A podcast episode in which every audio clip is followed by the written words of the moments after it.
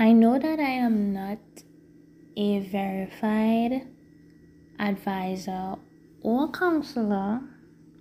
Why am I mentioning this?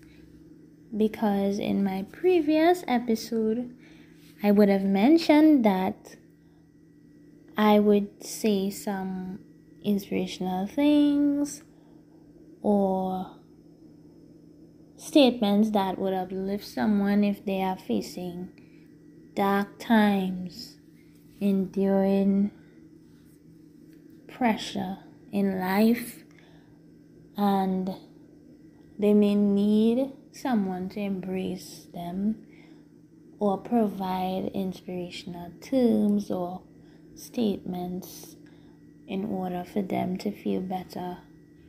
But I know that I am not verified or certified in any of those aspects